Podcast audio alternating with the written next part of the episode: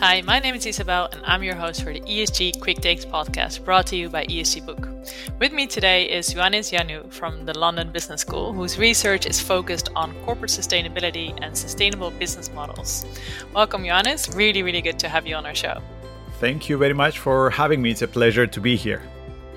Great. So let's start from the beginning. The concept of corporate sustainability and ESG have been around for a while and you've been studying it and researching it, teaching about it for almost two decades. Can you name a few major changes that you've seen during the time that you've researched this topic in how people approach it, in how the world is dealing with it? Absolutely. So in the in the last two decades, I would say that the major shift has been from considering these broader environmental and social issues as issues that are peripheral to businesses to actually issues that are core for businesses and for strategic management. So I think we have seen this transition where companies are realizing that um, in the current system that we are in, this exploitation of resources, over extraction, waste of resources, as well as their um, negative social implications, are no longer an acceptable way of doing business. So we have seen this shift whereby, um, whereas in the past, these environmental and social issues were someone else's problem, for instance, the government because they needed to regulate, or to be honest with you, these were problems that maybe they were not seen. Maybe companies were polluting, but people were that was not visible, for instance, right? So I think we have seen this transition where these issues have become um, core to the businesses, to their operations, and fundamental issues that essentially define a lot of their stakeholder relationships. Think about it. In recent years, for instance, customers are demanding more environmentally and socially responsible products and services. Investors are integrating ESG in their investment decisions. Civil society is waking up and is demanding accountability. We've seen boycotts, we've seen protests, demonstrations, we've seen the, the emergence of, of even more um, activists like Extinction Rebellion, uh, um, Fridays for the Future, Stop, Just Stop Oil, and so on and so forth. More demands for transparency in supply chains. And of course, we have seen governments and regulators increasing their level of scrutiny on companies on these issues. So suddenly, what was considered in the past as someone else's problem becomes not only our problem as businesses, but an issue that affects pretty much every one of our stakeholders, uh, of course, in different ways across industry. So, by the way, that is exactly why I often call this the sustainability disruption, because it demands a level, a different level of skills at the level of individuals and in fact a different level of capabilities at the, at the level of companies in order to be able to successfully navigate this disruption that has been i think in my view the major fundamental shift when we talk about corporate sustainability that's the shift that has happened in the last two two decades or so and going deeper on that, so let's say you have a CEO who is quite struggling to implement ESG principles in their business, and to your earlier point, they might miss the skills needed to really do that effectively. Can you give a few recommendations here uh, on a very high level and perhaps also blend in some examples of, of your research that of companies that you've been looking at. No absolutely. Uh, you don't build uh, skills and capabilities overnight. That requires a long-term plan and a series of investments and a thorough consideration of the direction that you're going right? So let me give you an example. We'll talk we talked about the skills gap. Imagine that you are an insurance company right with uh, with clients in areas that are susceptible susceptible to wildfires, to flooding, to droughts, and so on and so forth. Imagine, the, uh, for instance, that you are an insurance company that uh, works a lot with the agriculture sector. So, how could you possibly ignore the impacts of climate change? When, for instance, you try to uh, figure out what your insurance premiums should be, what you should charge, right? But for that, in order to do that accurately, not only do you need an understanding of climate change, you need to at least try to see how that translates into um, different weather patterns and how that increases the risks for the assets that you're insuring. All of that sounds great. But the question is, who's going to do that? Right? Have most uh, uh, insurance companies traditionally have climate scientists working for them in order to tell them uh, how to do this or even the climate scientists that may have. Can they actually translate real physical risk into a monetary value? So these some some insurance companies yeah indeed they do have climate scientists but those are the ones that started making these investments early and now they find themselves with those capabilities. But the majority of them don't, right? Now, think about this in the context of bigger issues, though. Biodiversity loss, for example, plastics pollution, acidification of the oceans. Think about if, if, if you are a fishery, for example, and you need to understand the risks on, on, on, on your fisheries because of the increasing uh, temperature of the oceans. All of those are uh, highly specialized areas of expertise. And by the way, I haven't even mentioned social issues. I'm focusing on environmental, social, even more uh, complex because often they emerge from changes in social preferences and sociological processes, right? So for that exact reason, I see I think that uh, companies are waking up to that skills gap, and also that tr- translates into capabilities gap at the level of the firm. That's why a lot of them, although talk the talk about how to integrate sustainability into the core of what they do, they are actually still experimenting on how to do this. There is no off-the-shelf book that they can just you know read and, and will tell them what to do, not yet anyway, right? There's also the technological aspect. A, a number of these solutions or products or services or processes in the sustainability spa- space may well require innovation and technologies that consider, of course, not only the creation of financial value, but also a neutral or even positive impact on the environment and society at large. A lot of companies may not yet be capable in those uh, technologies. They might not be capable in working with non-traditional stakeholders like NGOs. So you see, there's a whole host of, of, of challenges. And that is why, frankly, I often say that the sustainability disruption is a disruption on steroids, right? Because suddenly, not only do you have all of these changing demands and expectations by well pretty much every stakeholder in your ecosystem but at the same time you don't start from neutral. You start from a negative point because you are lacking the skills the knowledge the experience and the capabilities that you require. And if there's something we know is that the corporate graveyard is packed with once iconic brands that failed to navigate actually more straightforward disruptions right? Think about sears kodak uh, Polaroid, Blockbuster, the list it's endless. That's why the sustainability disruption is not going to be just you know a walk in the park and all companies will be, become sustainable, will save the world, dance kumbaya, and that's it. Right? It's going to be a challenging path ahead that what needs us as business executives to bring together our traditional, let's say, knowledge of business basics, but also a profound understanding of what these environmental social challenges are and how we can combine the two. And just a question on that Have you seen already examples of companies that perhaps not went bust, but at least struggled with weathering the disruption that you describe, and perhaps also some winners of companies that actually maneuvered that disruption remarkably well?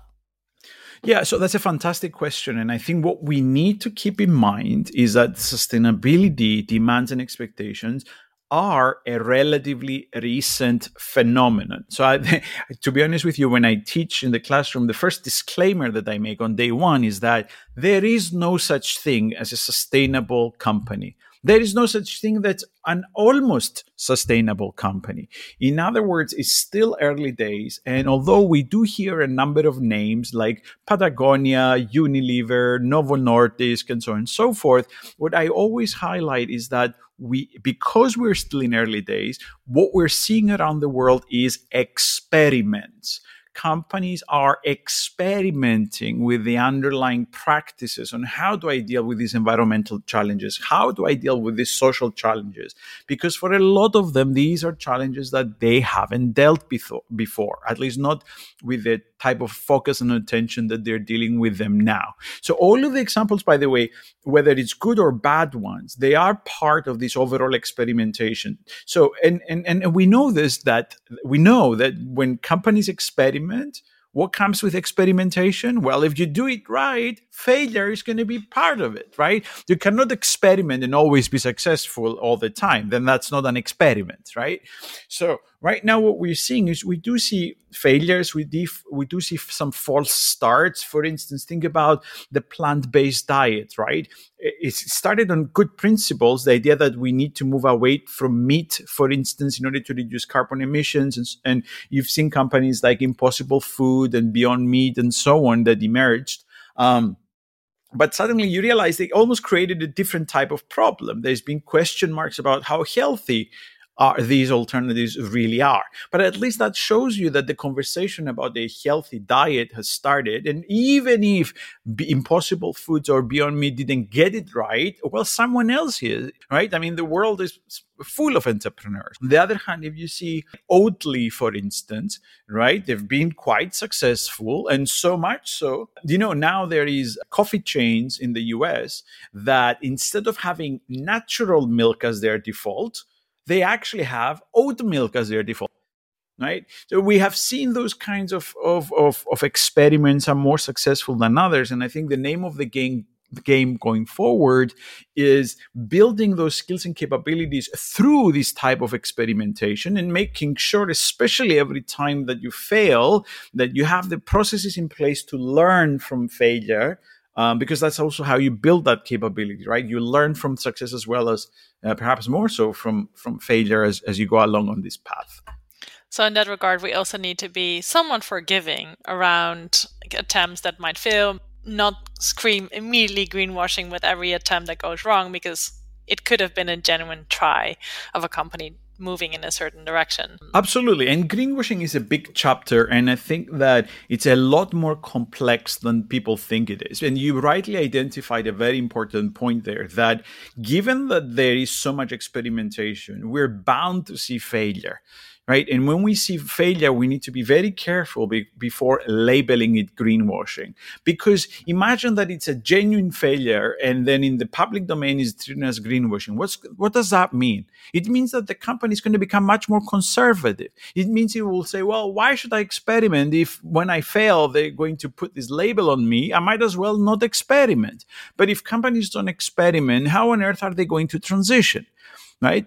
And there's the, there's a couple of more components. If, if, if since we did open the, the question of of greenwashing, I think in my experience, if you define greenwashing as this exaggerated, deliberately, intentionally lying to your stakeholders. I think the percentage, it's not that they don't exist, they do exist. And there are companies that intentionally and deliberately lie to their stakeholders, right? Because they think that's the, you know, the, the easy way out to becoming green. But let me, let me tell you the silver lining why do they lie? For me, this greenwashing indicates that they feel the pressure to do something about it.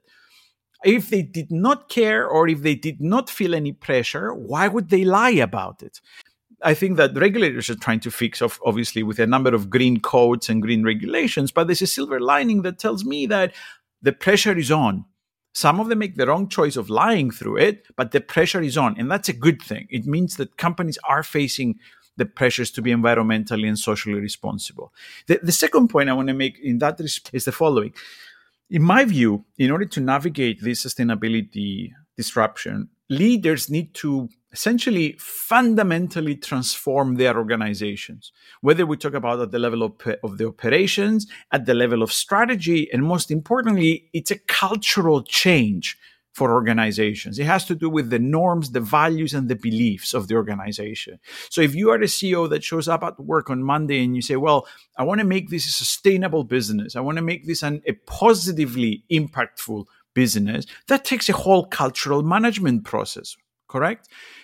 But how are you going to do this? Like, you know, you need to create a narrative. You need to project a vision Sometimes you might need to use some communications and even hyperbole in order to incentivize, motivate, excite people about where you want to take them. And you see, though, from the outside, that might be perceived as greenwashing. But do you know of any corporate leader that led a, a corporate transformation process that and, and in order to do that they sent out an email and said let me clarify for you why we need to change. And before sending that email out by the way send it to the corporate lawyers to sanitize it just in case there's anything risky in it. I mean, you know what i mean? So it's the, who is going to be able to motivate? And sometimes when we're talking about organizations that have tens of thousands of employees, how are you going to inspire, galvanize? You have to be careful in your communications. You need to distinguish between where you are today and where you want to go. But equally, from the outside, we should be, very careful when we say where, uh, when we distinguish between what is and isn't greenwashing in terms of what companies are actually saying, where they are or they're not. And that only is, is it's almost that we can only define after the fact. So, for instance, if Paul Polman was not able to get Unilever to deliver on that vision, then Paul Polman will be the world's biggest greenwasher, right? Um, an opposite example of that is Larry Fink, because Larry Fink, truth of the matter is, he did not, not yet anyway, manage to get BlackRock to deliver on that message, therefore creating questions about how genuine that message was to begin with. So when you juxtaposition those two leaders, you can see that, of course, you need the rhetoric, the comms to motivate, galvanize, inspire, excite people to change, but you should also be very careful to match that vision with real short, medium, and long term results, outcomes, evidence that you can show to the world that you have actually implemented? Right now, we have data, we have some historical track record, so you don't need to start from scratch anymore, perhaps like you used to in the past. Switching gears a little, obviously, ESG has been having a lot of pushback to your earlier point around greenwashing, skepticism about what sustainability should mean in generally in business and whether it should be there. And a well-known corporate finance professor, Ashwath Damodaran, recently published an op-ed in the Financial Times that basically announced the death of ESG as we know it. You responded to that article, and if I may summarize it very bluntly, you totally disagree with the article, and you don't think that ESG is beyond redemption.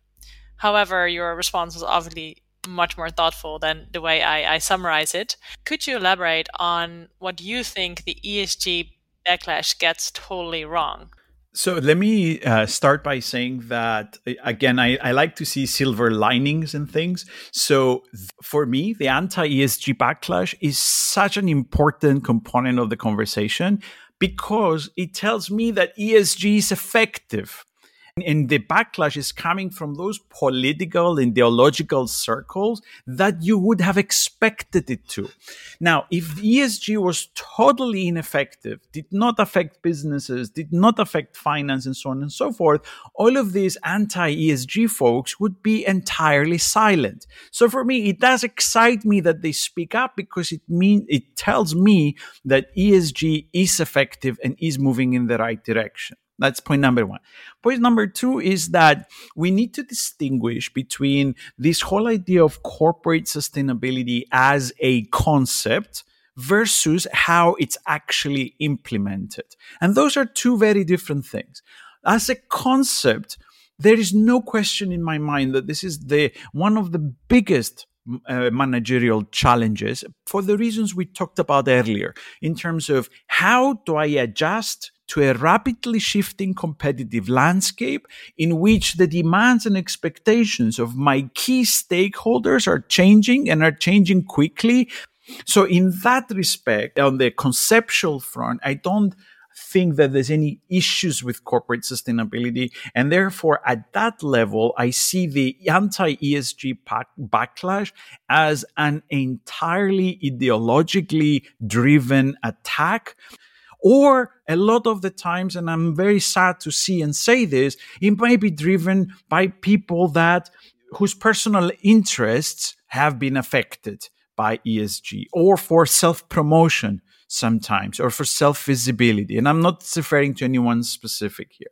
Now, when it comes to the FT article that you mentioned by Professor Damodaran at NYU, what I particularly did not like about that article is Well, essentially, it read more like an angry rant. As academics, we need to be a bit more careful when we put those opinions out because they need to be backed by data by evidence. And I'm not sure what was the last time that Professor Damodaran actually had a look at the extensive and, and the flourishing ESG literature, both within finance as well as with management. But a lot of the assertions that he made are simply not true. Now, this is not to say that ESG implementation, which is the second type of ESG, is perfect. Far, far from it. We need to improve ESG data quality. We need to improve accountability by companies. We need to improve laws and regulations that impose sanctions on greenwashing. We need to improve laws and regulations that um, um, uh, dictate what companies should disclose. We need to improve laws and regulations relating to how we classify ESG funds into green and less green and so on and so forth. There's, I mean, I could list a whole host of factors. But if you agree with me that conceptually the direction of corporate sustainability is the right one, and I tend to think it is, I see no other way through which in the near future you can have a business that is thriving, then let's sit down and talk about how we resolve these challenges. Because this is not just this is, this is not just a business issue. And certainly it's not a disclosure issue all the numbers that we see from science are absolutely dire. We are having this discussion in 2023 that is likely to be the warmest year of re- on record with surface temperatures already 1.7 degrees above pre-industrial times and the whole year is going to be at 1.4 if you take the planetary uh, as opposed to just the surface temperatures 1.4 degrees above pre-industrial times.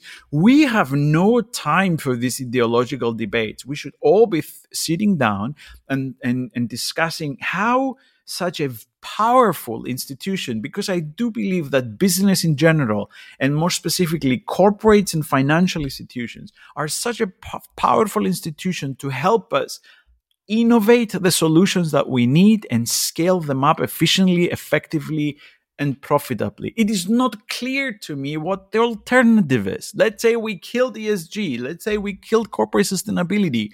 How are we going to get there? How are we, are we going to get to net zero? How are we going to stop biodiversity loss? How are we going to start rectifying um, these inequalities between developed and developing countries? How are we going to stop the inequalities within countries between low and high income populations or minorities and so on and so forth? It's not clear to me that there is an alternative, or at least there's no viable alternatives that I have seen being put on the table. And the fact that there is no alternative tells me that these attacks lack substance and they're driven ideologically. And the last thing I, I want to uh, very quickly note in that respect is that because a lot of this anti ESG backlash, by the way, is in the US, right? Not, not so much in Europe, but it's, it's in the US. And in the US, frankly, it's not an ESG issue. ESG is caught in a broader cultural war that especially the right wing and the extreme right wing in the US has instigated in recent years. So ESG is part of the conversation abortion rights or anti-abortion, LGBTQ rights versus against LGBTQ rights, trans rights versus against trans rights, gun uh, control versus uh, First Amendment, sorry, First Amendment, and so on and so forth. It is within that highly politicized ideological cultural war that ESG is, cross, is, is caught in the crossfire.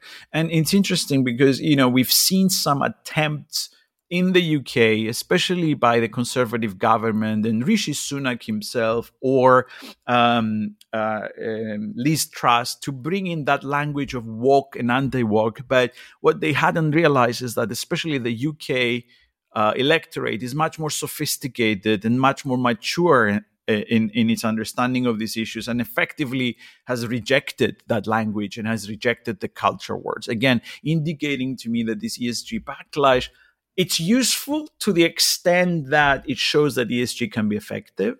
It's useful to the extent that we need to pay close attention to its deficiencies, its drawbacks, and work hard and diligently to, diligently to address it. But in terms of the solutions that it offers or the alternative solutions that it offers, the anti ESG backlash is entirely useless and unproductive. Um, I want to ask a final question, very brief one actually, because I think that links to some of the culture wars and like the woke Inc. discussion that we have seen. What is the purpose of a company in 2023, 2024? That is a great question. I think, um, you know, there's a lot of discussion about corporate purpose, what it is. And to be honest with you, you know, the academic literature is, the jury is still out in the academic literature. Does it pay what it is? How is it different from stakeholder management or ESG or sustainability? So those are a lot of academic discussions. But for me, if you want to define it as purpose, I think it's, I would, I would uh, basically highlight the two qualities that I t- we talked about earlier.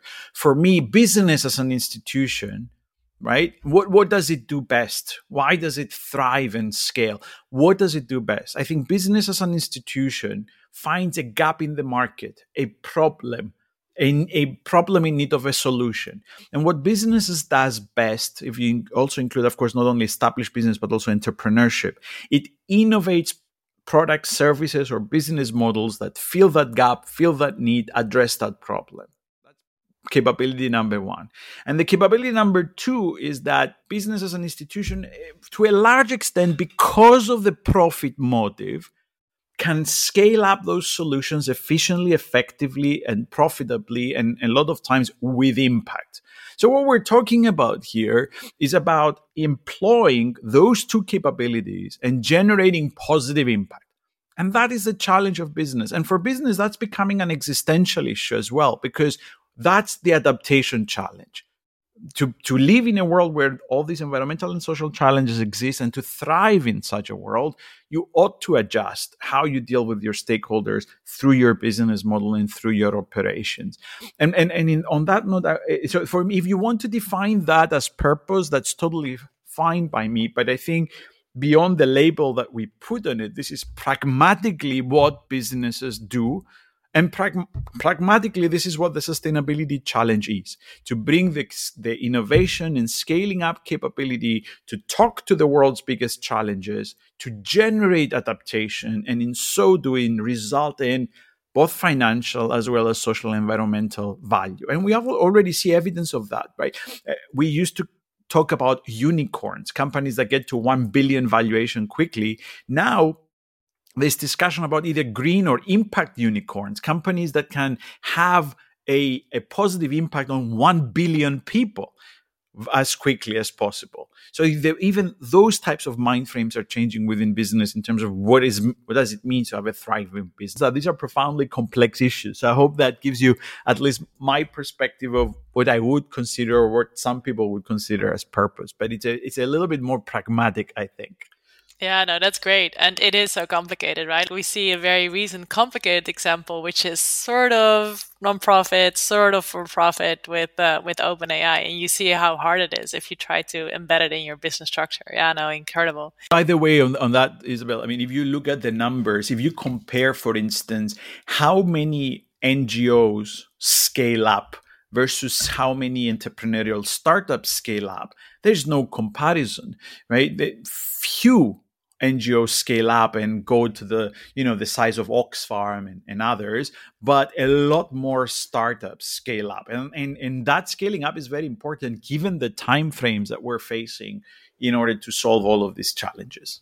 This closes off this episode, but thank you so much, Yannis, for for your insights. Uh, we'll put a link to your work in the show notes so that people can read more about what you're researching at the moment. Yeah, catch you next time. Thank you very much for having me. It's been a true pleasure. We covered a lot of ground. Thank you. We did. Thank you.